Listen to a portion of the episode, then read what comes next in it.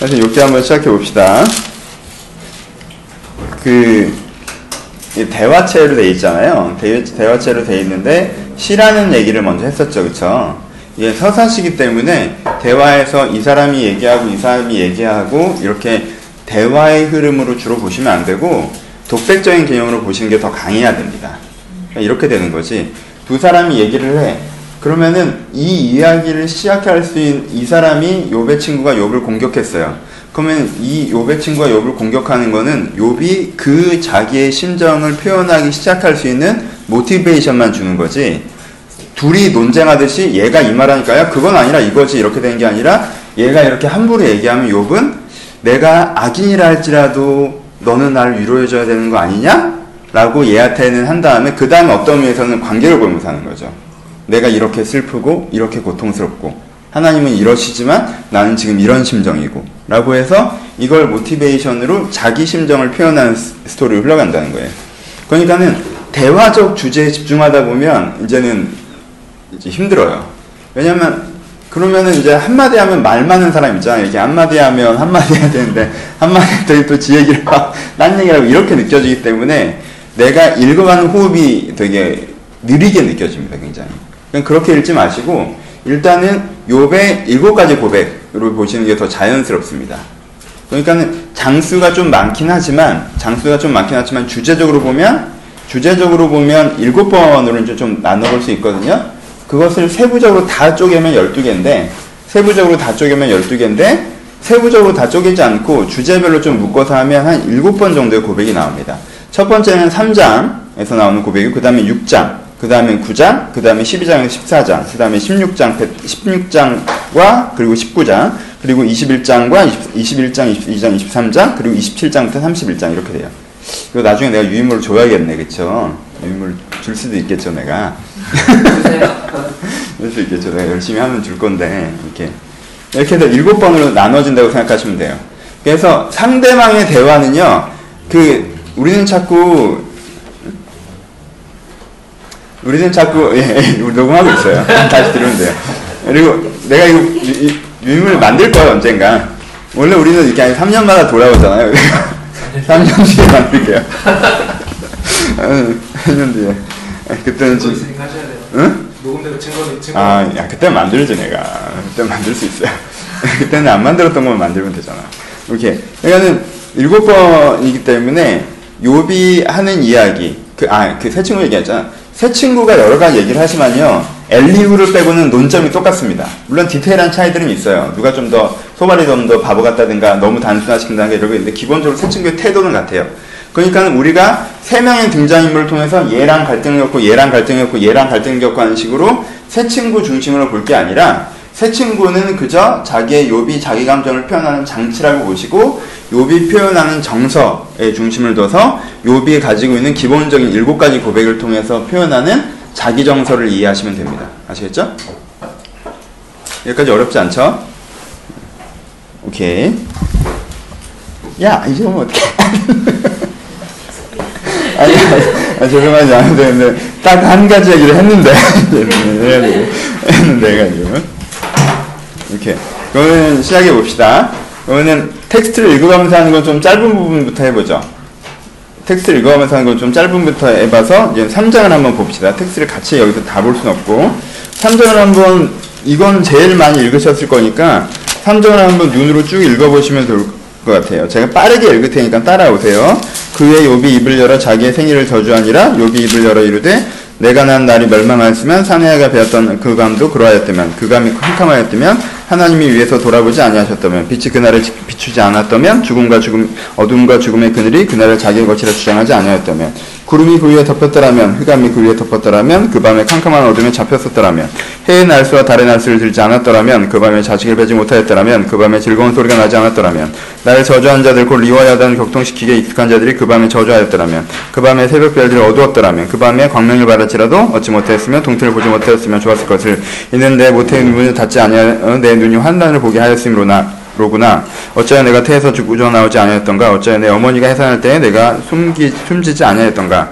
어찌하여 무릎이 나를 받았던가? 어찌하여 내 젖을 빨았던가? 내가 젖을 빨았던가? 내가 그렇지 아니었던데 이제는 내가 평안하고 누워서 자고 쉬었으리니 자기를 위하여 폐를 일으키는 세상의 임금들과 모사들과 함께 했을 것이요 혹시 금을 가지며 은을, 은으로 집을 채운 고관들과 함께 있었을 것이며 또 낙태되어 땅에 묻힌 어린아이처럼 나의 존재가 나는 존재하지 않게, 않았겠고 빛을 보지 못한 아이들 같았으리라 거기서는 악의 소리가 그칠 것이며 거기서는 어두운 피곤한 자가 쉼을 얻을 것이며 거기서는 갇힌 자가 다 함께 평안히 있어서 감독과는 옥통소리를 듣지 아니하였을 것이며 거기서는 작은 자와 큰 자가 함께 있어 종이 상전에게 놓이느니라 어찌하여 고난을 당한 자에게 아, 29절까지 1절부터 29절까지 눈을 쭉 따라오셨죠? 무슨 내용이에요? 뭐래 한마디로 하면? 왜 태어났나? 네? 내가 왜 태어났나? 그렇죠. 죽고 싶다죠. 한마디로 하면 죽고 싶다, 그렇죠. 근데 이제 그걸 이제 새 시적 표현을 느끼셔야 돼요. 이죠 이거 놀리자는 게 아니에요. 세적 표현 앞부분은 뭐예요? 그 날 자체가 저주를 받았더라면 이거 그렇죠? 그리고 중간 부분은 뭐예요? 그때 내가 태어나지 않았더라면 젖을 빨지 않았더라면 내가 아예 태어나지 않았더라면 그리고 세 번째는 내가 지금 그래서 악인들과 그리고 인생을 시작하지 못했던 자들과 차라리 함께 누워 있었더라면 이렇게 되는 거죠, 그렇죠? 그러니까 그냥 정서적으로 느끼셔야 돼요. 차라리 그날의 기회가 없었다면, 그날이 저주받은 날이었다면, 그리고 내가 태어나지 않았었더라면, 그리, 그렇다면 내가 지금 인생을 시작하지 않은 자와 같이 누워있을 텐데, 라고 얘기합니다. 하지만 이건 전체적으로 내용적으로 무슨 얘기라고 그랬어요? 죽고 싶다라는 얘기를 하고 있어요. 그쵸? 그쵸? 죽고 싶다는 얘기를 하고 있어요. 근데 죽으면 될 것 같은데 못 죽죠? 그러면서 이제는 하는 얘기가 19절부터가, 주, 아, 20절부터가 중요해요. 어찌하여 고난당하는 자에게 빛을 주셨으며 마음이 아픈 자에게 생명을 주셨는고 이러한 자는 죽기를 바라도 오지 아니하니 땅을 파고 숨을, 숨긴 보배를 찾음보다 죽음을 구하는 것이 더하다가 무덤을 찾아 얻으면 심히 기뻐하고 즐거워하나니 라고 표현하죠. 보세요. 19절까지 읽으면은 무슨 뜻이에요? 정말 죽고 싶다는 뜻이에요. 그쵸? 그날이 저주를 받았더라면, 내가 젖을 빨지 않았더라면, 그럼 내가 사실 죄인을 같이 누워있을 텐데. 라고 얘기하는데, 아니, 그러면 왜 못 죽어요? 왜 못 죽는다고 표현합니까? 어찌하여 고난한 자에게 빛을 주시고, 마음이 아픈 자에게 생명을 주셔서 죽기를 바라도 오지 않으니라고 표현하죠. 그쵸? 그러니까 이 사람이 못 죽는 이유는 뭐예요? 자기가 못 죽는 이유는 고난을 당하지만 나한테 뭐가 있기 때문에 빛이 있다는 거죠. 그쵸? 마음이 아픈데 나한테 뭐가 있어요? 생명이 있죠. 그럼 내가 빛과 생명이 있기 때문에 이렇게 공고해도 죽지를 못한다라는 뜻이 들어가요. 그쵸? 그 다음에 봅시다. 사람이, 그 23절이죠. 하나님에게 둘러싸여 길이 아득한 사람에게 어찌하여 빛을 주셨는고. 나는 음식 앞에서도 탄식이 나며 내가 앉는 소리는 물이 쏟아지는 소리 같구나. 내가 두려워하는 그것이 내가 임하고 내가 무슨 것이 내 몸에 미쳤구나. 나에게 평안도 없고 안일도 없고 쉼도 없고 다만 불안만 있, 있구나라고 얘기합니다. 23절에 다시 한번 같은 내용을 얘기하죠. 뭐예요? 자기 자신 어떻게 표현합니까? 자기 자신 어떻게 표현해요? 하나님에게 둘러싸여 길이 야득한 사람에게 어찌하여 빛을 주셨는고라고 표현합니다. 다시 빛을 얘기합니다. 그렇죠? 그러니까 우리는 핵심 구조를 잘 보셔야 돼요. 시에서는 클라이맥스 구절이 제일 중요합니다. 그쵸? 그러니까는 첫 번째 아이가 뛰어가고 두 번째 아이가 뛰어가고 서른세 번째 아이가 뛰어가는 게 중요한 게 아니라 맨 마지막에 한 구절이 중요한 거예요. 그쵸? 지금 죽고 싶다는 얘기를 계속해요. 근데 그 역설로 내가 못 죽는 이유는 나한테 뭐가 있다는, 뭐가 있다는 거예요? 빛이 있다는 거예요. 그쵸? 근데 되게 이중적으로 얘기합니다. 나는 하나님에게 둘러싸여 길이 아득한데 나에게 뭐가 있어요? 빛이 있어요. 라고 표현합니다. 그래서 나는 어때요? 굉장히 고단하다라고 표현을 하죠. 일단 욥이 갖고 있는 자기 해석을 여러분들이 잘 이해하셔야 돼요. 아, 정, 와, 이게 뭐 무슨, 와, 이게 뭐 선물을 갖고 왔네요. 네? 잘 먹을게요. 네. 어우, 분명히 좀 뿌듯한 표정. 아, 정말 감사해요. 네, 빵이 생겼네. 네. 일단 제가 제일 먼저 고를게요. 알았죠? 음, 우리는 욥의 정서를 생각할 때 굉장히 단순화시켜 생각합니다. 첫 번째, 우리가 상상하는 욥의 정서는 뭐예요? 굉장히 억울할 것이다. 그리고 이해되지 않기 때문에 분노할 것이다. 그리고 되게 육체적으로 고통스러울 것이다. 욥은 이러는데 왜? 이렇지만 그래도 하나님을 믿기 때문에 그냥 참고 있다. 라고 생각을 합니다. 이 말이 틀린 말은 아니에요. 그쵸? 근데 이런 식으로 표현하면 내용적으로는 맞지만 정서상으로는 틀립니다. 그러니까 정서선을 잘 이해하셔야 돼요. 우리는 어떻게 생각해요? 아, 욥은 진짜 억울해. 난 잘못한 건 하- 하나도 없는데 이제 지금 왜 힘든지도 모르고 힘들어. 그리고 그래서 이 아니 왜인지라도 알았으면 좋겠대. 좋겠어. 그래서 막 왜인지 몰라 너무너무 화가 나. 그리고 다 그만두고 몸도 너무 힘들어. 고통스러워. 그래서 진짜 죽고 싶은데 하나님을 믿는 사람이라 죽을 수가 없네. 자살하면 지옥 가니까 뭐 이런 식의. 어? 진짜 죽고 싶은데 하나님한테 욕도 할 수도 없고 어? 죽을 수도 없고 이러지도 저러지도 못하는 상황이야. 라는 식으로 되게 단순화되는 부분이 있다라는 거예요. 오케이? 그러면은 우리가 요배 정서에 동감할 수가 있어요? 되게? 요배 정서에서 되게 동감될 수 있는 부분이 있어요? 없죠. 언제만 동감되겠어요? 요배 정서 언제만 동감되겠어요? 억울한 일을 당할 때만 동감되겠죠.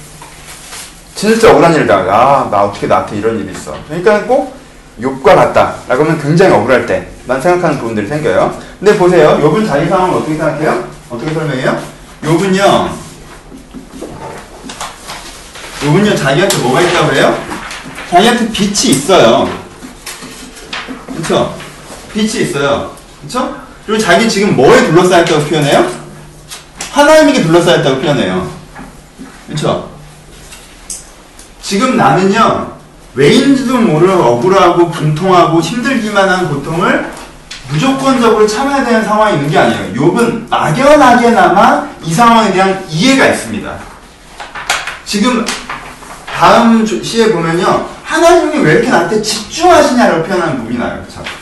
하나님 왜 이렇게, 난 그냥 사람입니다. 근데 왜 이렇게 나한테 집중하십니까? 라고 표현하고, 여기서 뭐라고 표현해요? 내가 지금 하나님께 둘러싸여 있다고 표현을 해요. 그쵸? 그러니까 이 이중성을 이- 이해하셔야 돼요. 앞으로 가도 주가 아니 보이시고, 옆으로 가도 주가 아니 보이시고, 내가 뒤를 돌아도 주가 아니 보이시고, 하나님이 내 주변에 없죠. 하지만 하나님은 내 주변을 어떻게 하고 있어요? 둘러싸고 있어요. 이게 긍정적인 의미가 아니에요. 정서적으로. 그렇죠? 그러니까 욥은 지금 이 상황이 하나님이 주신 상황이라는 거에 대한 명확한 이해가 있어요.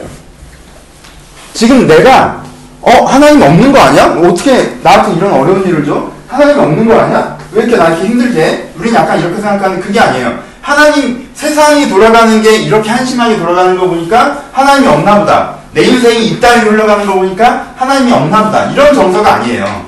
이런 식의 의미가 아니라고. 그런 식의 내가 들고 다니지 않고 열심히 했네. 이런 식의 의미가 아니라 소리가 아들 캐시다가 나시다거나 그러겠죠? 이런 이런 식의 의미가 아니라 미안해요. 이런 식의 의미가 아니라 지금 어떤 상황이에요? 하나님께서 왜인지 모르게 나한테 굉장히 집중하고 계세요. 하나님께서 왜인지 모르게 나를 굉장히 집중하고 계시고 그리고 여기엔 분명히 어떤 방향이 있어요. 하나님의 분명한 의도가 있어요. 그렇죠? 거기까지도 느껴져요. 거기까지 느껴지는데 뭐가 없어요? 거기까지 느껴지는데 뭐가 문제예요? 거기까지 느껴지는데 이중성이죠. 빛이 있는데 기대가 있는데 소망이 있는데 빛이 있는데 그 빛을 지향하기에는 내 가운데 있는 문제가 뭐예요? 요의 문제는 피로감이에요. 첫 번째는 욥이 계속 제안하는 건 죽고 싶다라고 표현하는 건 내가 죽고 싶다, 죽고 싶다, 죽고 싶다고 하는 건 왜 사는지 모르겠고 너무 힘이 들고 하, 내가 왜 이런 고통을 잘하고 차라리 죽고 싶고 인생의 뷰가 안 보이고 이런 전체적인 부정을 하는 게 아니에요. 그렇죠? 욥은 하나님에게 둘러싸여 있고 하나님이 주시는 빛이 있는데 근데 나는 너무 피곤해서 죽고 싶은 거예요.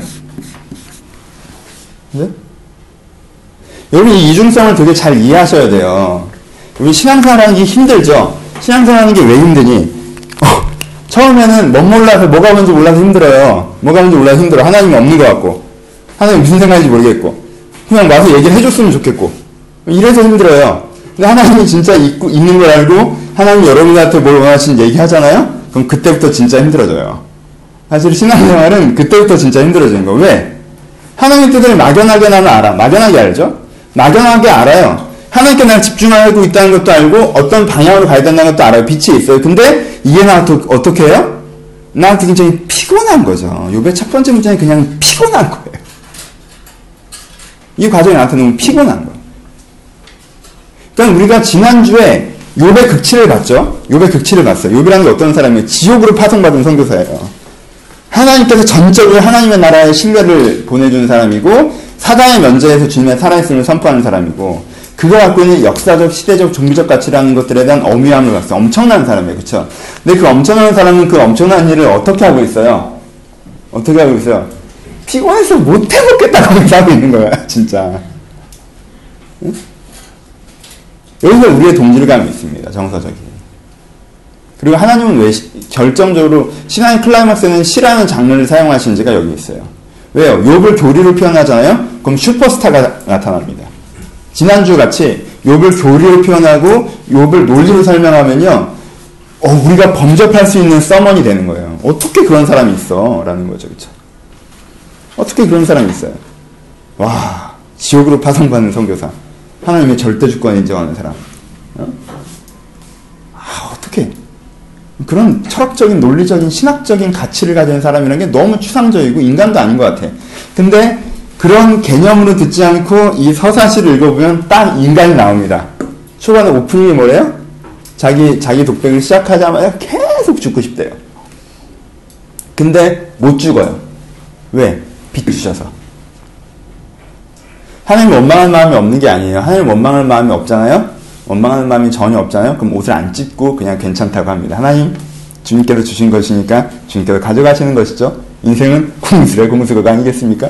이게 아니에요. 이게 뭔가 자기 속에서 이게 뒤집어지니까 찢는 거란 말이야. 그렇죠? 옷을 찢으면 결정하는 거죠. 그렇죠? 뭐가 있지만 양쪽에 긴장선이 있지만 욥에서 계속 욥의 이 서사시 욥의 일곱 번 일곱 가지 고백에서 나타나는 건 계속 긴장선입니다. 첫 번째 긴장선은 뭐예요? 소망은 있으나 곤고한 피곤한 나. 그래서 차라리 죽고 싶은 본심도 있으나 진짜 더 깊은 본심은 빛을 주셨기 때문에 죽지 못하는 나. 다른 표현으로 하면은 본인은 그렇게 표현했지만 정말 죽을 만큼 피곤하지만 내게 주신 그 빛을 갖고 여전히 이 삶을 살아내는 나. 그러니까 욥이 보여주는 첫 번째 욥의 감정선이에요. 그렇죠? 여러분 여기에는 문제가 전혀 없습니다. 새 친구들은 굉장히 어리석게 이렇게 고백하는 사람에 대해서 욥을 굉장히 비난하고 힐난하는데 그렇지 않아요. 이렇게 고백하는 것에서 문제가 없어요. 하나님은 욥의 일곱 번째 담론을 문제 삼으시지 첫 번째 담론을 문제 삼지 않으십니다. 그렇죠? 여러분 인생은 피곤합니다. 음, 인생은 기본적으로 긴장선에 있는 부분이 있어요. 물론 이게 좀 더 나아지는 시점도 있죠. 좀 더 어려워지는 시점도 있고 욥은 이게 극단화되는 시점이죠. 물론. 하지만 기본적으로 뭐예요? 내가 하나님께 둘러싸여 소망을 보고 살아간다는 건 우리가 상상하는 것처럼 아무 고통도 없고 아무 염려도 없고 편안하고 즐겁고 안정되고 일일 술술 풀리고 이런 식의 패턴은 아니라는 거예요. 그런 식의 생각을 하는 게 아니라는 거예요. 만약에 그렇다면 우리는 고민을 해야 돼요. 그런 시기만 계속된다면, 그리고 그런 시기만 계속될 때 우리가 하나님을 신뢰한다면 사단의 질문이 나오는 거 아니겠습니까? 너는 하나님과 이해관계가 맞아서 하나님을 믿는 것이 아니면 진짜 하나님을 인정해서 하나님을 믿는 것이라는 질문이 나오는 시점이잖아요. 그렇죠? 근데 욥은 자기 이해관계와 자기 지향이 분리된 시점에 그 긴장성에도 불구하고 피곤하나 여전히 줄을 붙잡는 패턴으로 보여주는 게 첫 번째 담론의 패턴이에요. 그러니까는 여기 3장을 읽으시면서 여러분의 마음에 제일 밑줄을 쳐야 되는 부분은 뭐예요? 하나님께 둘러싸여 길이 아득한 사람에게 어찌하여 빛을 주셨는고. 부정적으로 표현하지만 나는 하나님께서 주신 이 아득한 길을 걸으나 여전히 빛이 있기에 걸어간다. 라는 표현이죠.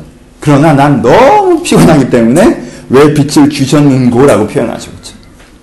이게 3장에서의 핵심 구절입니다 그리고 그 앞부분에 나와 있는 어찌하여 고난자, 고난당하는 자에게 빛을 주셨으며 마음은 아, 아픈 자에게 생명을 주셔서 죽기를 바라도 오지 않는 이라고 이제 얘기를 합니다. 이게 요의 첫 번째 담론입니다. 이런 식으로 요의 담론 일곱 가지가 연결되는 거예요. 그래서 그 일곱 가지를 합쳐서 일곱 가지 요의 고백을 합쳐서 요의 마음과 캐릭터를 느끼는 겁니다. 그렇죠? 이게 이제 시적인 정서예요. 주호가 그래서 힘든 거예요. 너나 나는 시가 안 맞아. 저, 저도 시가 잘 안 맞아요. 그러니까 나는 이 타입이 아니야, 나도. 그러니까 우리는 정서가 약간 약한 거지, 정서가. 욕이 죽고 싶다고 오래 얘기하면, 아, 그냥 죽고 싶다고 하지. 이렇게 약간 이 느낌이 있어요. 근데 거기서 내 호흡을 좀 느리고 느리고 욥의 이 절박함을 느낄 수 있어야 돼요. 그렇죠? 이렇게까지 피곤하나 이걸 붙잡을 수밖에 없는 것들을 느낄 수 있어야 돼. 그렇죠? 그런 욥을 우리는 위대하다고 합니다. 왜? 왜? 이렇게까지 피곤하면 하나님 나라에 집중하는 것도 알고 뭐 소망을 줬어도 우리는 그냥 그냥 죽어버리잖아요. 그냥 그쵸 영적으로 그쵸 우리는 영적으로 죽어버려요. 그냥 그러면 아, 그 하나님의, 하나님 앞에 어떤 기도 가운데, 내 묵상 가운데, 이 고독, 이 고통, 어떤 하나님께서, 이, 아, 왜 이 상황에서 내가 주를 어떻게 찾아야 되면, 이런 어떤 영적 긴장성 가운데 들어가면, 하나님의 집중과 기대를 막연하게 느끼고, 구체적으로 느끼잖아요? 구체적으로는 앞으로 가도 안 보이고, 뒤로 가도 안 보이는 거예요? 하지만 막연하게 느끼죠? 이 시기가 하나님께서 분명히 나에게 성장으로 주어진 시기라는 것, 그리고 이 시기를 통해서 내가 어떤 방향으로 나아가는 빛이 있다는 걸 막연하게 내가 느껴요? 실체가 없지만, 근데 그 막연한 느낌에도 불구하고 우리는 피곤하기 때문에 놓쳐. 그죠? 욥은 우리가 상상할 수 없는 성인, 완전한 성인. 와, 어떻게 저런 식의 가치 체계를 갖고 있지? 어떻게 지옥을 보낸 성교사? 어, 떻게 저런 수준이 되지? 완전 성인 수준이어서 우리 가운데 귀감이 되는 건 아닙니다. 근데 우리 가운데 굉장히 큰 귀감이 되죠. 왜? 이런 절망선을 타고 있으면서도 놓지 않기 때문에 귀감이 돼요. 그러니까 욥이 우리보다 잘한 건 딱 하나예요. 안 힘든 것도 아니에요. 힘들어요. 포기하기 싫은, 포기하고 싶지 않은 것도 아니에요. 포기하고 싶어요. 원망하는 마음이 아예 없는 것도 있, 아니에요. 원망하는 마음도 있어요. 근데 어때요, 욥은? 이걸 안 놔요. 그렇죠? 그리고 우리는 그걸 위대하다고 얘기하는 겁니다. 그리고 그 위대함은요, 우리가 할 수 있는 위대함이에요, 사실. 그렇죠? 할 수 있는 위대함. 3장을 길게 얘기하면 다른 장은 이렇게까지 디테일하다 하다 보면 날이 새기 때문에 그래요. 그렇죠? 6장으로 갑시다. 다 읽진 않을 거예요. 6장에서 패턴에서 6장 7장까지 이어진 패턴에서의 메인 이슈는 어, 자기 자신에 대해서 이렇게 사람들이 비판하는 거에 대해서 친구들의 비평에 대해서 얘기하는 부분들과 함께 이루어진 부분들이 있습니다. 친구들이 자기에게 얘기하는 것들에 있어서 욥이 얘기하는 부분들이 나오는데 친구들에게 욥이 하는 기본적인 내용은 좀 이따 이제 친구들 욥과 대비된 이제 친구들의 개념도 좀 잠깐 다뤄야 되는데요. 친구들의 개념도 좀 잠깐 다뤄야 되는데 욥과 대비되는 친구들의 이야기를 할 때 첫 번째 욥의 친구들에게 하는 기본적인 대화는 뭐예요? 이 두 번째 담화에서 욥이 이게 후반부로 갈수록 어 그러니까 좀 이렇게 상상을 해보면 서사시니까 그런 상상이 불가능하지만 이게 실제라고 실제 시츄에이션을 생각하면 시츄에이션을 생각하면 친구들은 욥이 아, 내가 이렇게 이렇게 차라리 내가 죽어버렸으면 하지만 하나님께서 나에게 빛을 주셔서 이렇다라고 얘기하면 욥, 욥의 친구들은 어떻게 해요? 어떻게 해야지 정상이에요? 아 그렇구나. 힘들겠구나. 오, 그러게. 너 얼마나 힘들겠니? 그래도 난 이걸 붙잡고 있으니까 대단하다. 이렇게 얘기를 해야 정상이죠. 근데 이렇게 얘기를 안 하고 어떻게 뭐라고 하죠? 뭐라고 하니까 이제는 그 친구들에 대한 얘기를 하는 부분들이 나오죠. 그래서 앞부분의 친구들에 대해서 얘기하는 오프닝으로 얘기하는 부분이 뭐예요? 오프닝으로 얘기하는 부분이 내가 죄인일지라도 너희들은 나한테 어떻게 하는 게 정상이다 나를 위로하는 게 정상이다라는 거예요 지금 그렇죠 저는 지금 요비 친구들에게 하는 얘기는 친구들의 패턴을 문제적으로 얘기하는 부분들이 있는데 이제 후반부로 갈수록 그게 더 심해지는데요. 내가 죄인이라고 할지라도 사실 너희들은 나를 위로하는 게 맞는 것이지 내가 지금 죄인인지 죄인지 판단할 수 없는 상태에서 너희들이 무조건적으로 나를 비평하는 것이 맞지 않다라는 식으로 얘기가 진행이 되는 거죠. 뭐 어린애까지 들어왔어. 예.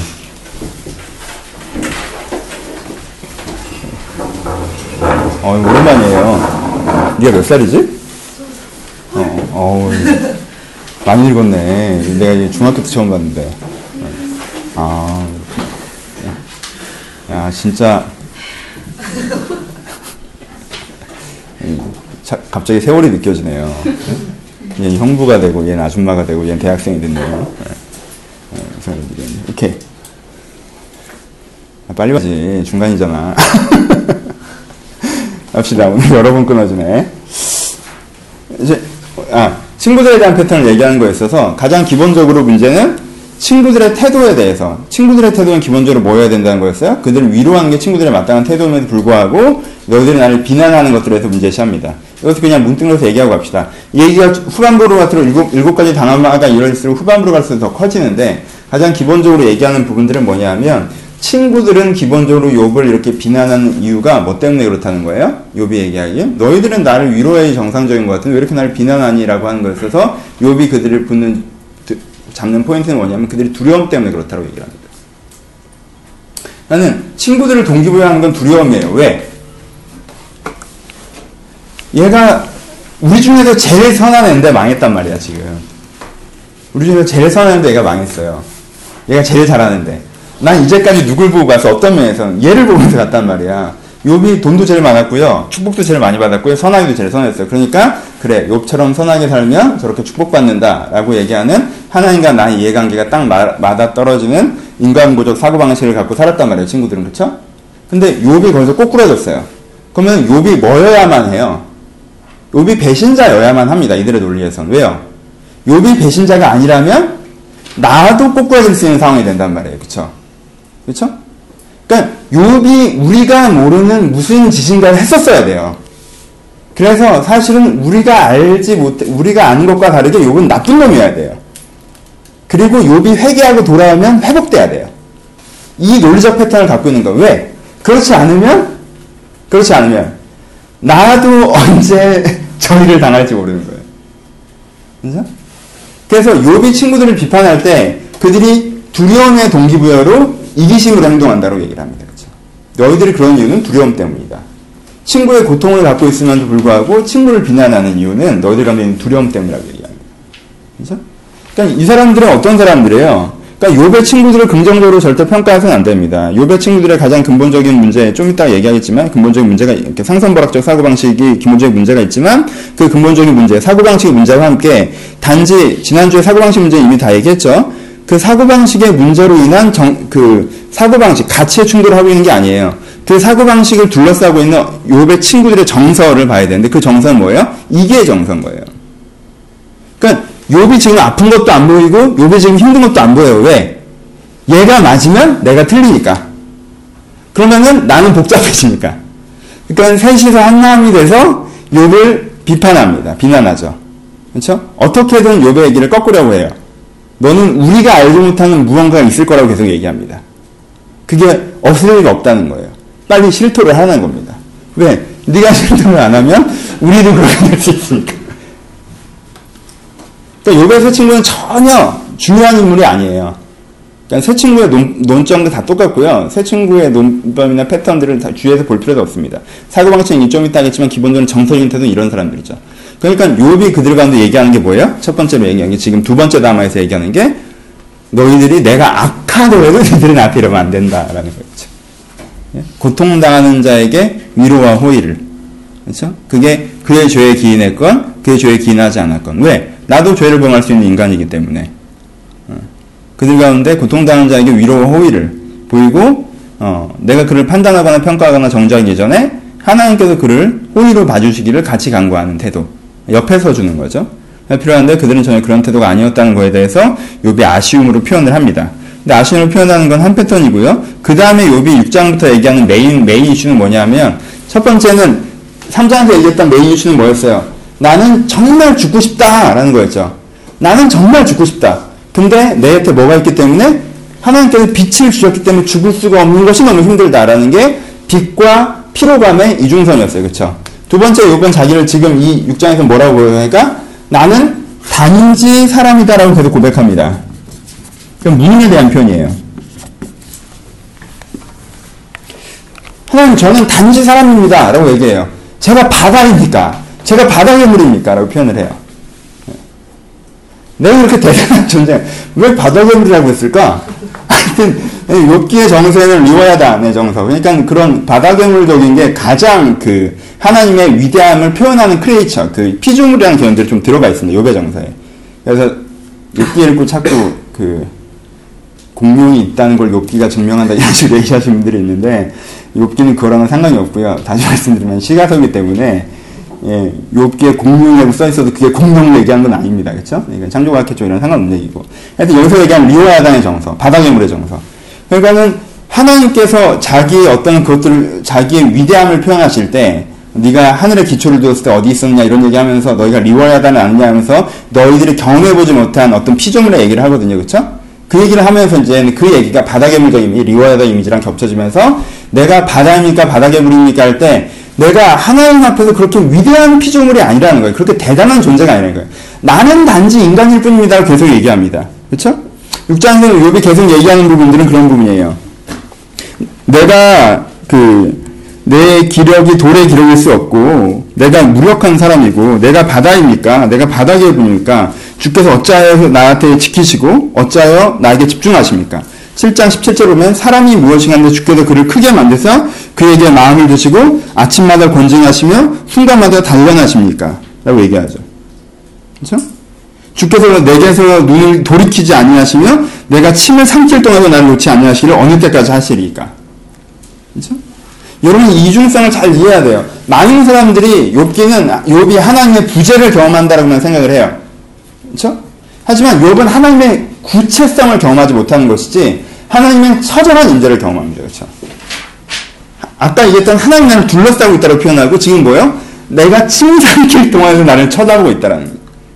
뭔가 나에 대한 의도와 계획과 하나님 집중이 보여요. 그것은 어떤 마음인 것 같아요? 나를 단련하고자 하는 마음인 것 같아요. 나에게 어떤 빛과 소망을 두고 나를 집중하고 있어요. 근데 그게 너무 힘들어요.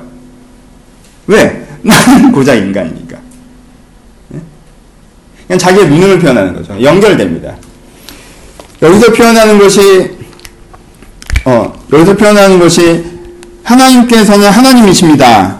그렇죠? 하나님께서는 하나님이십니다. 하지만 나는 단지 소망이 있지만 소망이 있지만 나는 단지 뭐다? 무력한 사람입니다. 라는 이중성 가운데 있는 거죠. 여기도 동일하게 그 텐션이 적용됩니다.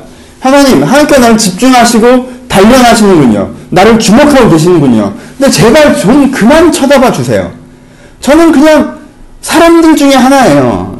초라한 인간 중에 하나예요. 그냥 그 정도의 기력밖에 없어요. 난 돌의 기력이 아닙니다. 난 이걸 견딜 수가 없어요. 내가 끝까지 갈 수는 없습니다. 하나님, 이 긴장성 가운데 내 이 한 인간, 단지 한 인간밖에 안 되는 나를 좀 생각해 주십시오. 왜 나를 그렇게 대단하게 보십니까? 그렇죠?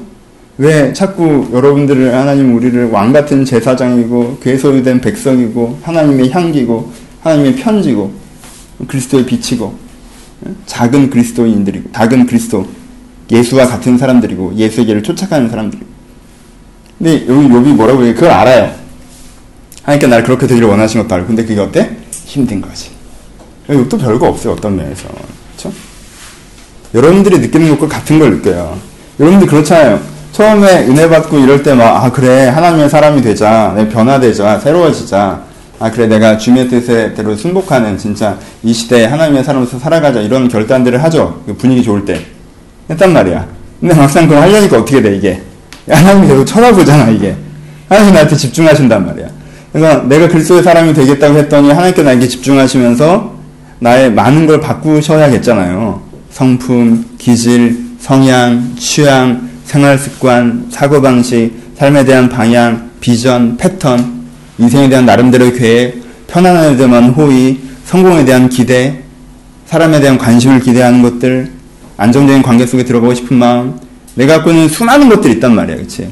이걸 다 만지시기 시작하잖아요, 하나님이. 하나님 만지기 시작하신단 말이에요. 그럼 여러분들이 뭘 느껴요? 잘못 걸렸다는 걸 느끼죠. 잘못 걸렸다는 걸 모르죠. 느끼죠. 내가 약관을 꼼꼼하게 보지 않고 쌓아냈다는 걸 이제 뒤늦게 생각하잖아요. 그냥 난 그냥 주를 위해 산다라고 할 때 많은 사람들이 결단할 때 생각하는 건 되게 막연한 기대입니다. 그쵸? 좀 더, 어, 인생의 깊은 의미를 깨닫고, 삶의, 어, 고급스러운 만족감을 느끼고, 좀 더 보람과 가치와 존재감을 느끼면서 살아가는 어떤 그런 막연한 것들을 상상하다가, 막상 그렇게 되기까지 어떤 디테일한 피곤함이 있다는 것들을 느낄 때. 저 이야기가 되게 드럼 좋아해요. 드럼 치는 거 되게 좋아해요. 그래서 자꾸 나 개명교회 떠나는데 개명교회 드럼 치러 가면 안 되냐고. 내가 부목사 때 거기서 드럼 몇 번 치게 해줬거든. 청산부실에 있으니까. 치게 했는데 왜 가면 안 되냐 해서 얘기해서 이야기를 안 쳐놓고 5분 동안 진지하게 얘기했어요. 왜 그게 불가능한지에 대해서 설명을 해줬는데. 그래서 집에, 집에서 이렇게 치면서 집에서 이거 뭐지? 이게 비계를, 베개를 다섯 개를 깔아놓고 드럼 스틱으로 쳐요. 신나게 쳐요. 그래서 위 드럼 하는 게 있어요. 그걸 사줬어요. 예, 위에 이렇게 보이게 이렇게 하는 게 있어요. 그래서 드럼이 TV 화면에 나오고, TV 화면에 나오고, 이렇게 그걸 보면서 이렇게 치는 거예요. 레슨이 가능합니다. 그건 뭐 1단계부터 10단계까지 이렇게 뭘 하라는 게 있어요. 어떻게 치라, 어떻게 치라 해서 그, 그 비트대로 그때 쳐야 되는 걸 따라서 쳐야 돼요. 그럼 진짜 드럼 하는 것처럼 이렇게 하더라고요. 그래서 와, 이걸 하면 이한이가 진짜 좋아하겠구나라고 생각했어요. 좋아하니까 안 좋아할까? 이한이 이상이 있어요. 이상은 뭐예요? 진짜 그 자기가 좋아하는 곡 드러머가 치는 것처럼 치고 싶어요. 근데 그렇게 하려면 뭘 해야 돼요? 이거부터 해야 된단 말이야. 그렇지? 이거부터 해야 돼. 이거부터 해야 되니까 무슨 생각을 해요? 이거부터 해야 되니까. 거기 가서 자기가 이걸 맞추고 있으려면 이게 재밌어요? 재미없어요? 그러니까는 이걸 끄고 자유드럼 아무렇게나 두드린 걸 다시 한단 말이야. 그렇지? 중간에 긴장선에 대한 인식이 없다라는 거예요. 긴장선에 대한 인식. 욥이 물론 욥이 이걸 추구했던 사람은 아니, 그러니까 욥이 의도적으로 이걸 결단했던 건 아니죠. 그 부분은 우리랑 다릅니다. 하지만 그럼에도 불구하고 큰 그림에서 같은 건 하나님께서 자기를 주목하시고 자기를 단련하셔서 어떻게 만들어 가셔야 된다는 거에 대한 이해가 충분히 있음에도 불구하고 그렇죠? 충분히 있음에도 불구하고 그 과정에 대한 일정한 고통, 내 한계를 느끼게 난 단지 인간일 뿐입니다라고 고백하는 게 욥의 두 번째 담화, 두 번째 고백이 거예요. 그렇죠? 그러니까 일곱 개가 다 이런 식으로 흘러가요. 반복됩니다. 반복돼요. 내가 여기서 계속 강의를 하는, 진행하는데 두려움을 느끼는 부분들은 그거죠. 이게, 이게 오페라면 이 반복을 통해서 여러분들이 뭘 느낄 수 있어요? 더 깊은 감동으로 들어갈 수 있어요. 그렇죠? 첫 번째 아리아가 끝나면 두 번째 아리아를 기대하고. 하지만 이걸 내가 지금 뭘로 하고 있어? 서사시를 설명으로 풀고 있기 때문에 여러분들이 이 감동을 따라오기는 어려워지는 부분들이 생기는 거죠. 그렇죠? 하지만 이제. 이제 얘기를 할 거야. 그럼 좀 더 스피드 있게 얘기해 봅시다. 하지만 패턴은 이렇다는 것들을 여러분들 기억하시는 게 필요해요. 긴장선에 있는 거. 그러니까 오해를 버리십시오. 욥은 하나님의 완전, 완벽한 부재, 방향성 없는 고통, 어? 억울한 상황. 그래서 도대체 왜 이런 억울하고 힘든 상황을 겪어야 되는지 이해되지 않는 분노. 하지만 젠장 더럽고 치사하지만은 네가 하나님이니까 참는다. 어? 하나님 도대체 나한테 왜 이러십니까? 그래서 내가 하나님을 부인하지 않을 거예요. 나 개종은 안 합니다. 얘 참아야죠. 이 상황이 아니라는 거예요. 억울할 때 버텨라. 억울하다라고 하나님을 원망하면 안 된다. 억울하다고 해서 신앙을 포기하면 안 된다. 이런 식의 소극적인 걸 얘기하는 게 아니에요. 욥은 막연하게나마 하나님의 적극적인 지향을 느꼈습니다. 나를 만져가고자 하시는. 하나님의 집중을 느꼈어요. 근데 그것에 대해서 너무 피곤한 그리고 한간 인간인 하지만 그럼에도 불구하고 완전 징징거리면서도 이걸 놓을 수 없는 이 욥이고 우리는 피곤하면 놓는 게 우리고 거기에서만 차이점이 발생합니다. 이렇게 두 번째 담화는 그렇고요. 세 번째 담화 세 번째 담화 첫 번째 담화와 두 번째 담화가 같은 테마 비슷한 그래도 가장 유사한 테마로 진행된다면 난 인간일 뿐입니다. 어, 나는 너무 피곤합니다. 라는 같은 테마로 진행된다면 세 번째 담화와 네 번째 담화는 좀 다른 패턴을 지는데 하나님의 주권을 하나님을 인정하는 패턴의 담화가 앞에서 굉장히 강하게 나옵니다. 왜냐하면 친구들이 또 비난하죠. 그럼 너한테 하나님이 도대체 뭐냐 이런 식으로 비난하니까 세 번째 9장부터는 하나님이 모든 것들을 창조하셨고 그가 주인이시고 그가 권위가 있다는 말들을 굉장히 반복해서 합니다. 그렇죠? 여기서 이제 욥이 맨날 찾아놔. 욥이 이 부분에서 얘기하는 것 기대와 함께 얘기하는 또 하나의 두 가지 부분. 지금 세 번째 담화, 네 번째 담화에서 얘기하는 것은 하나님의 권능. 하나님의 권능을 얘기하는 거고 하 나님의 권위와 능력이죠. 여기서 하나님의 권능인데 이주 부분에서 하나님의 의에 대해서 하나님의 능력에 대해서 권능에 대해서 얘기하는데 능력에 대해서 이렇게 강조해서 얘기합니다. 그러니까는 욥을 이끄는 긍정적인 에너지는 뭐예요? 욥을 이끄는 긍정적인 에너지. 하나님은 의로우시고 하나님은 능력 있으신데 그 하나님이 나에게 소망과 기대를 갖고 무엇인가 하시는 것이다. 그 하나님이 나를 지켜보고 계신다가 욥의 파지 긍정적인 힘이죠. 그렇죠? 그렇죠? 욥의 긍정적인 힘이고 부정적인 힘은 뭐죠? 부정적인 힘은 지금 얘기한 것처럼 그럼에도 불구하고 나는 피곤하고 나는 인간이고 나는 왜 그러시는지 정확하게 모르겠다. 그렇죠? 나의 무지와 무능과 피로감을 얘기합니다. 그렇죠? 그러면 하나님의 이중성, 하나님께 나를 집중하시는 건 알겠는데 왜 그러냐 하면 내가 사단이랑 내기를 했거든. 그래서 네가 사실만 딱 버티면 그 다음부터는 따블로 올 거야. 걱정하지 마. 이게 다 중간 과정이야. 이렇게 얘기해주면 욕도 편하게 기다리죠. 그렇죠? 근데 그건 없어요. 그건 기대하지 마세요, 자꾸.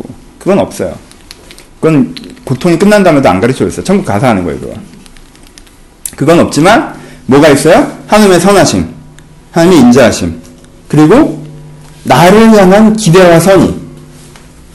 이게 어떻게 보면 진짜 좋은 말이고요. 어떻게 보면 진짜 막연한 말이다. 그렇죠? 하지만 이 세 가지가 실제한다라는 하나님의 집중과 하나님의 둘러싸임을 욥이 있는 거. 이게 욥의 긍정성, 긍정적으로 흘러가는 힘이고, 그리고 아까 했던 피로감, 그리고 그 했던 자 인간일 뿐인 것에 대한 무지, 무능, 그리고 왜 이러신지 이해되지 않은 무지. 이것이 욥을 처지게 하는, 욥을 포기하고 싶게 하는, 욥을 끌어내리는 힘이고. 하지만 이 긴장성 속에서도 욥이 여전히 이것들을 선택하는 것들. 이런 패턴으로 되어 있습니다. 그렇죠? 그래서 세 번째 담화에서 하나님의 선하심을 굉장히 계속 얘기합니다. 9장부터. 하나님이 모든 것을 창조하셨고, 모든 것을 통치하셨고, 그에게 권위가 있고, 그에게 능력이 있고, 그래서 인간은 그 앞에서 그의 의를 들을 뿐, 그에게 자기 의를 말할 수 없고, 그래서 내가 지금 이 순간 무엇을 느끼건, 무엇을 생각하건, 그는 의로우시다. 라고 얘기하죠. 그가 맞다. 내가 이해, 이해 하지 못할 뿐, 내가 지금 알지 못할 뿐, 그가 맞다. 라고 얘기합니다. 그러면서 이제 다시 얘기하는 거, 자기에 대한 무지에 대한 얘기를 하죠. 그러니까 어 그러니까 당신이 다 맞아요. 아, 압니다. 당신의 선하심 인정합니다. 근데 나는 좀 이제 쉬면 안 될까요? 왜? 내 일을 얘기할 수 없는 것, 그렇죠? 하는 일을 다 모르겠는 것이 나에게 뭐예요? 피로감이죠. 그러니까 내 무지에 대한 내가 이해할 수 없는 것에 대한 것들에서 얘기합니다. 남경이가 목도리를 한 게 아니네요. 왜 목은 왜 그래요? 예? 교통사고 났어? 아니요. 왜? 일하면서 피곤해가지고 결려가지고. 일하면서 시간에서 결려서 그렇게 됐어요? 아휴, 결혼해서 그런 거 메고 다니면 남들이 오해해. 힘들어도 사람 만날 땐 좀 풀어. 우리나 잘해야지, 네가 응? 이렇게? 두 번째는 그렇게 되고요. 네 번째 담아. 12장에서 14절에는 12절에서 14절에서는 하나님의 그 권능에 대해서 다시 한번 얘기하는데 하나님의 기준 그 기준에 대해서 다시 한번 얘기하는 부분이 있는데 하나님은 선한 기준을 따라가는 분이 아니라 그분 자체가 선하시다라는 얘기로 이제 12장 오프닝이 시작합니다. 그러니까 이건 뭐 읽어왔죠. 뭐 읽어왔을 거예요. 12장 오프닝에 보면은 그 새 친구들이 새 친구들이 하나님은 권선징악이기 때문에 네가 잘못했을 수밖에 없다라고 얘기하는 부분들에 대해서 도전할 때 욥이 얘기하기를 너희들은 하나님을 위한다고 하면서도 하나님을 불의하게 만든다고 얘기합니다. 왜? 네가 말한 대로 권성진앙이 맞으면 하나님이 지금 잘못하고 있는 거잖아. 왜? 나는 선한데 내가 지금 벌을 당하고 있는 거니까. 그러니까 그들에게 변론하기를 니들이 하나님을 변론한다고 얘기하면 하나님을 악하다고 얘기하고 있는 거다. 니들의 관점이 지금 잘못됐다라는 얘기들을 하면서 다시 한번 얘기하는 것이 하나님은 그분이 선하신 것이지 하나님 그분이 선하신 것이지 권선징악의 원리나 인과응보의 원리에 따라서 움직이시는 분이 아니라신 분에 대해서 얘기를 하는 거죠. 그렇죠? 그 부분들에서 얘기를 하고 있습니다.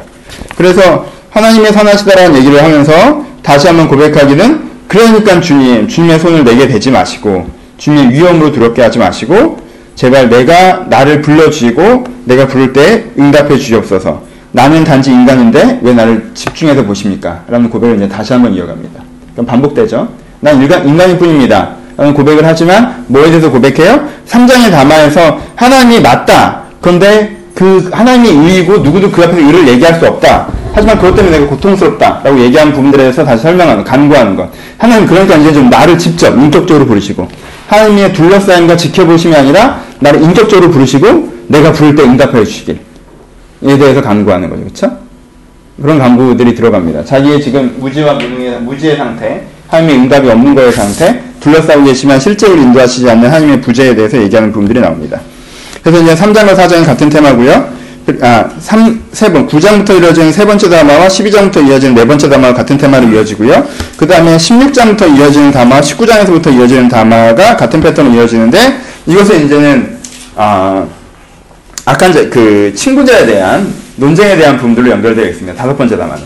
다섯 번째 담화랑 일곱 번째 담화는 친구들에 대한 논쟁적인 부분들이 이어져, 이어져 있는데, 반복해서 얘기하죠. 네가 나라면, 내가 너라면, 나는, 너라면 나는 너를 위로하겠다. 라는, 그들이 지금 위로가 필요할 때 비난을 하는 것들에 대해서 얘기하고, 보상을 얻으려고 친구들을 비난하는 자손의 눈, 자손은 눈이 멀 것이다. 라고 의빈이 저주합니다.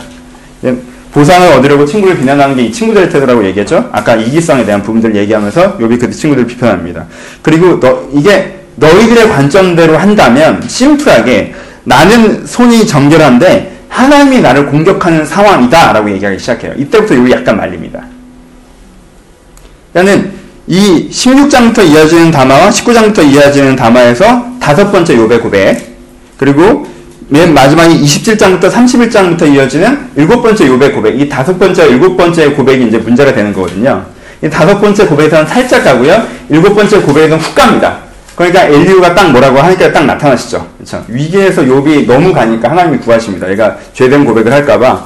그렇죠? 여러분들 그러니까 여러분들 하나님의 임재를 맛보아 알고 싶으시면 훅 가시면 여러분들 말리시기 위해서 믿었다가 믿었다가 얘 믿고 딱 맡겼는데 얘가 갑자기 너무 가니까 막 아, 내가 진짜 의롭단 말이야 이런 식으로 가니까 이제 그렇죠?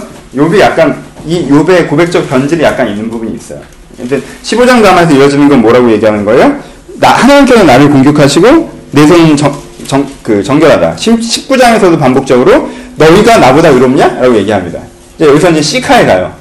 야, 니들이 뭐, 뭐, 나한테 숨겨준 죄악이 있다, 어쩌고저쩌고 하는데 나 숨겨준 죄악 없거든? 그럼 숨겨준 죄악이 없다는 전자에 한번 얘기해보자. 그럼 니들이 나보다 의롭냐? 라고 얘기하는 거예요. 그러니까 여기 딱, 이들의 두려움을 딱 대놓고 지적하는 거죠. 왜요? 니들도 알고 나도 아는 건 내가 니들보다 의겨워. 그쵸? 그러니까는 니들이 최소한 내가 이렇게 당하는 것들에 대해서 비난할 자격은 없어. 라고 얘기해버리는 거죠. 여기서부터 이제 문제가 생기고 27장 31장까지 그냥 같이 얘기합시다. 21장 30, 아, 오늘 빨리 시작했구나, 그치? 27장 31장까지 같이 얘기하면 27장 31장에서 문제는 아예 대놓고 내가 이것도 안 했고 저것도 안 했고 이것도 했고 저것도 했고 저것도 했고 이렇게 완전 치사하게 얘기합니다, 여기. 완전 수준 낮게. 그쵸? 그래서 그 사람들이 생각하는 인과응보의 정복에서 얘기할 때 해야 될 건 다 했고 안 해야 되는 건 아무것도 안 했다는 걸 그냥 항목으로 쫙 나열해버려요. 그러니까 새 친구가 입이 딱 닥치는 거죠. 그쵸? 말 못하는 거죠. 더 이상. 더 이상 비난할 수 없는 상황이 되는 거죠. 근데 그게 욥의 뭐예요? 가장 큰 실수가 되는 거죠. 욥의 전제는 욥이 변질된 건 아니에요. 욥의 전제는 뭐냐면 야 계속 욥은 어떤 얘기를 해요? 욥은 전체적인 얘기를 해요.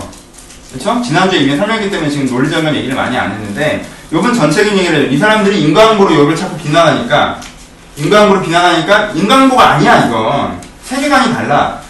상선 보락으로 합리적으로 돌아가는 세계가 이 세계가 아니라 하나님의 의지를 갖고 있는 하나님의 선한 세력과 하나님의 의지가 아니라 자기 욕심대로 생각하는 하나님의 악한 세력이 서로 부딪히고 충돌하는 세계가 이 세계야 라고 욥은 얘기를 하는 거죠 그쵸? 욥은 이 세계관을 얘기하는 거예요. 그쵸? 이 세계관을 반복적으로 얘기합니다. 선한 기준이 있는 게 아니라 하나님이 선하신 거예요 그러니까. 그쵸? 그렇게 얘기하는 거고 너희들이 그렇게 굉장히 단면적으로 얘기해서는 안돼 라고 얘기합니다 너희들이 생각하는 것보다 세상은 훨씬 더 부조리하지 않아? 라는 얘기까지 했어요 그쵸 세상에는 선한 자가 어려움을 당하고 악한 자가 평안하게 눕고 자고 이런 일들을 얼마든지 벌어오고 있다는 얘기까지 다 했어요. 근데 그 사람들은 꺾이지 않아요. 계속 산선보락이라고 얘기를 해요. 그러니까 욥이 뭐라고 하는 거예요? 야 그러면 너희들 입장에서 얘기하면 너희들의 시각으로 얘기한다면 산선보락으로 얘기한다면 난 당연히 상이야. 라고 얘기를 하는 거예요. 그렇죠?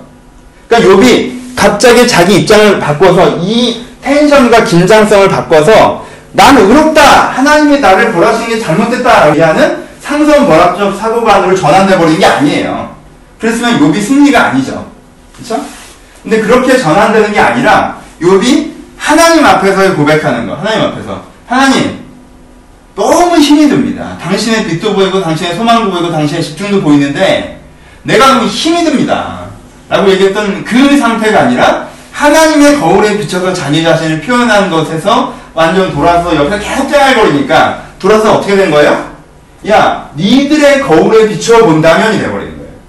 근데 하나님은 그걸 위험하다고 하면서 말리시는 겁니다. 잘못한 것까지 안 했죠.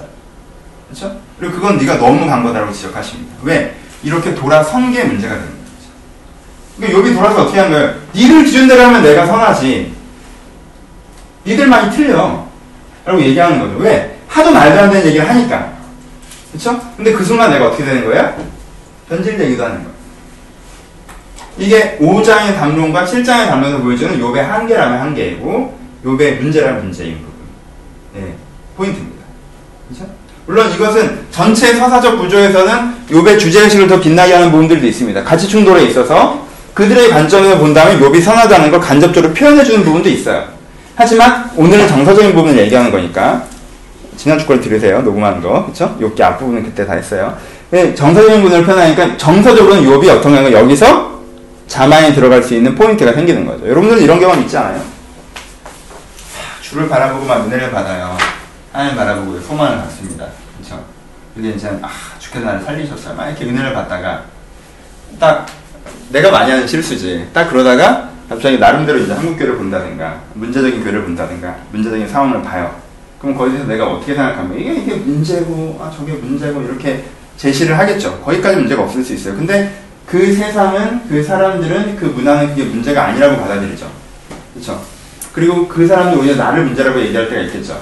그럼 나는 거기서 어떻게 대응해야 됩니까? 어떻게 해야 돼? 거기서 야 진짜 기준대로 하면 니는 진짜 나쁜 놈들이고 내가 진짜 맞는 거야. 어? 이런 식으로 가면? 이런 식으로 가면 그때부터 나는 어떻게 된 거예요? 하나님 앞에서 겸손하게 은혜를 받고 세상을 섬기고자 하는 마음에서 세상 위에 서서 세상을 판단하고 스스로를 자만한 상태가 되는 거죠. 그럼 그때부터 오히려 영성은 되게 메말라져가는 경험들을 우리는 하게 됩니다. 그렇죠? 뭘 잃어버리는 거예요? 내 기준과 가치가 달라진 거 아니에요. 이 기준과 가치대로 하면은 여기 보면 이게 맞아요. 근데 뭘 잃어버렸냐면 거울을 잃어버리는? 이 거울에 나를 비춰서 자기를 재조명하는 것이 아니라 이 거울에 비춰서 자기를 재조명하는. 요배 첫 번째 자마의 태도를 요비 지속적으로 지켜갔어야 됩니다. 얘들이 찡얼거리건 말건. 예, 얘들아 니들은 날 위로해야 되는 거야. 라고 한 다음에 또 자기 얘기하고 자기도 하고. 또 예, 니들이 그렇게 생각하면 안 되지. 어쩌려고 그러니? 하고 이제 자기 얘기하고 자기도 하고 하는데 이거 한 네 번까지는 잘했는데 계속 그러니까 너무 뭐라고 하니까 뭐 자기가 또 뭐 범할 수도 않은 죄를 범했을 거라고 막 나열을 해버리거든 막 이런 이런 이 중에 하나는 걸릴 거라는 생각에 이것도 죄고 저것도 죄고 저것도 죄고 저것도 죄고 막 이렇게 하니까 자기랑 상관없는 걸 마치 자기가 한 것처럼 이 중에 하나는 걸리겠지 이런 식으로 하니까 너무 말이 안 되잖아요 그러니까 야 그런 식으로 하면 딱 했더니 이제 하나님 그만해. 이게 요배 이제 다섯 번째 담아 일곱 번째 담아에 나타나는 특징이긴 합니다. 그렇죠 정서적인. 요배 위기가 될 수 있는 부분들이죠. 우리는 괜찮아요. 그렇죠 이것도 조금 선해야 하는 거거든요. 그쵸?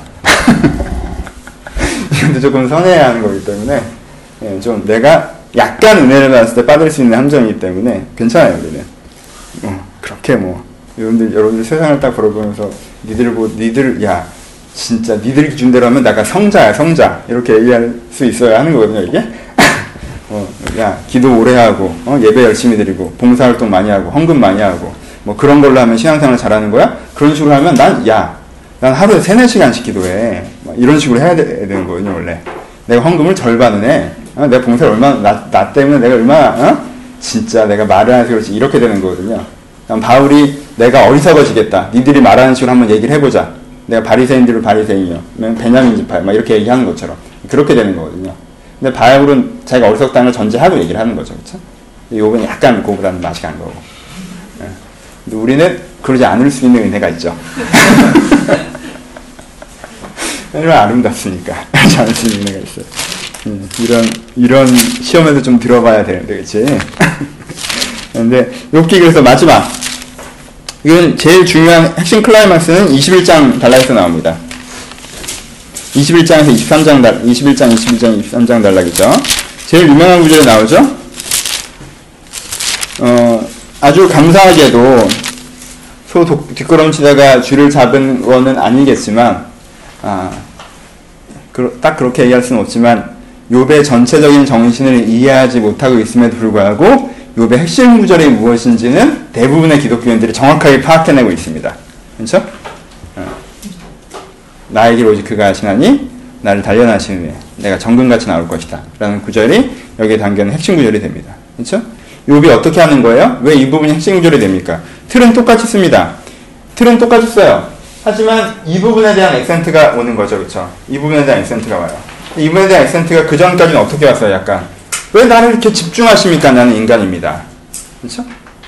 하나님, 내가 그걸 빛 때문에 내가 놓치는 못한 내가 너무 피곤합니다. 라는 부정 액센트가 왔는데 여기에서 유일하게 긍정 액센트로 주님, 내가 보이지 않고 피곤하지만 피곤하지만 내가 둘러싸이는 하나님에서 부정적으로 얘기한 게 아니라 이 부분을 얘기하는 거죠. 내가 하나님이 없음에 하나님이 계시만 보이지 않은 이 이중성을 얘기하는 거죠. 하나님이 분명히 내 주변에 계시만 보이지 않는 속에 계시지만 보이지 않는 속에 있으나 나는 이 소망을 신뢰합니다. 라는 고백을 하는 게 욥기 23장에 나옵니다. 그렇죠?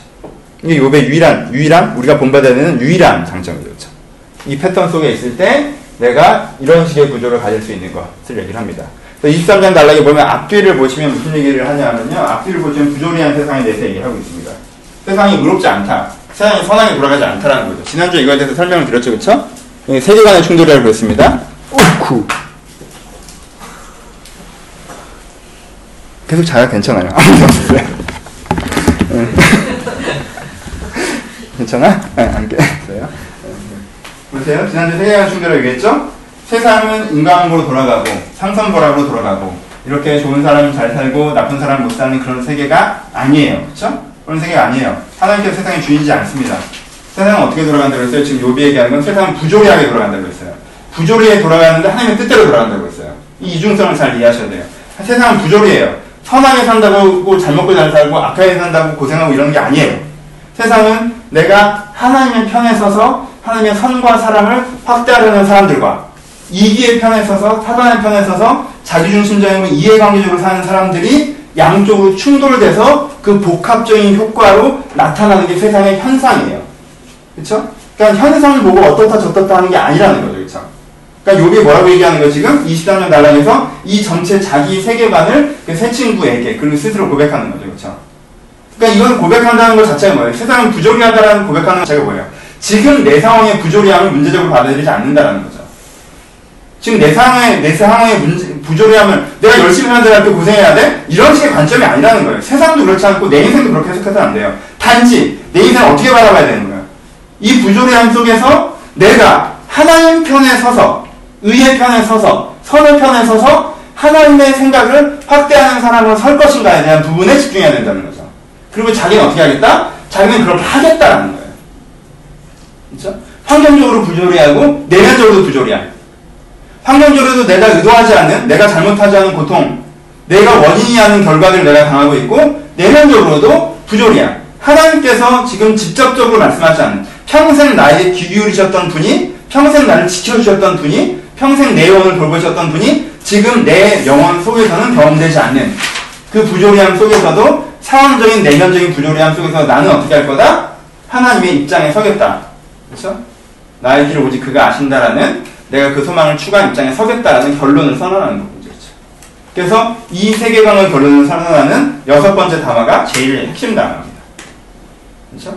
주제적인 핵심 담화예요. 그래서 앞에 부분에서 첫 번째, 두 번째 담화, 첫 번째 담화, 두 번째 담화, 첫 번째 담화, 두 번째 담화는 말씀드렸던 난 인간일 뿐입니다. 나는 죽고 싶을 정도로 고단합니다. 하지만 하나님께서 나에게 빛이 되시기 때문에. 그렇죠? 하나님 나를 주목하시기 때문에. 내가 이것을 놓을 수 없는 자기 이중성에 대해서 고백하고 세 번째 담화와 네 번째 담화는 하나님은 선하십니다. 하나님이 의이십니다. 하나님이 의이신 거지 어떤 의의 법칙이 있는 것이 아닙니다. 하나님은 권능이 있으십니다. 그렇기 때문에 하나님의 선하신 것 권능 앞에서 나는 내 의를 드러낼 수가 없습니다. 하나님의 의를 쫓아갈 뿐이죠. 하지만 그것 때문에 내가 너무 고단하고 피곤합니다. 어렵습니다. 라고 고백하는 게 세 번째 담화, 네 번째 담화. 그리고 다섯 번째, 일곱 번째를 빼면 일곱 번째 담화는 그럼에도 불구하고 내 삶이 이렇게 고단하고 인간일 뿐인데 지나친 집중과 이해되지 않은 부조리 속에 있으나 나는 세상이 부조리하는 것들에 대해서 체념하고 포기하는 패턴이 아니라 세상의 이중성을 이해하고 여전히 하나님 편에 서겠습니다. 라고 고백하는 것까지. 이 다섯 가지 단어가 욥의 긍정성을 담는 전체적인 욥의 주제성을 드러내는 부분들이 됩니다. 그리고 나머지 두 단어를 통하여서 세상에 그건 세상 앞에 설 때는 자기가 어떠한가를 표현하지만 그 표현이 지나치게 가기 때문에 거울을 잃어버려서 자기의 본 모습을 잃어버릴 수도 있는 위기에 처하는 욥의 모습을 보여줍니다. 하지만 그 위기에서 누가 구하십니까? 하나님 욥을 구하시죠. 다시 한번 뭘 보이세요? 하나님 욥에게 하나님의 거울을 보이시죠. 하나님의 권능을 다시 한번 얘기하시고 하나님의 위대함을 얘기하시고 하나님의 선량하심을 얘기하십니다.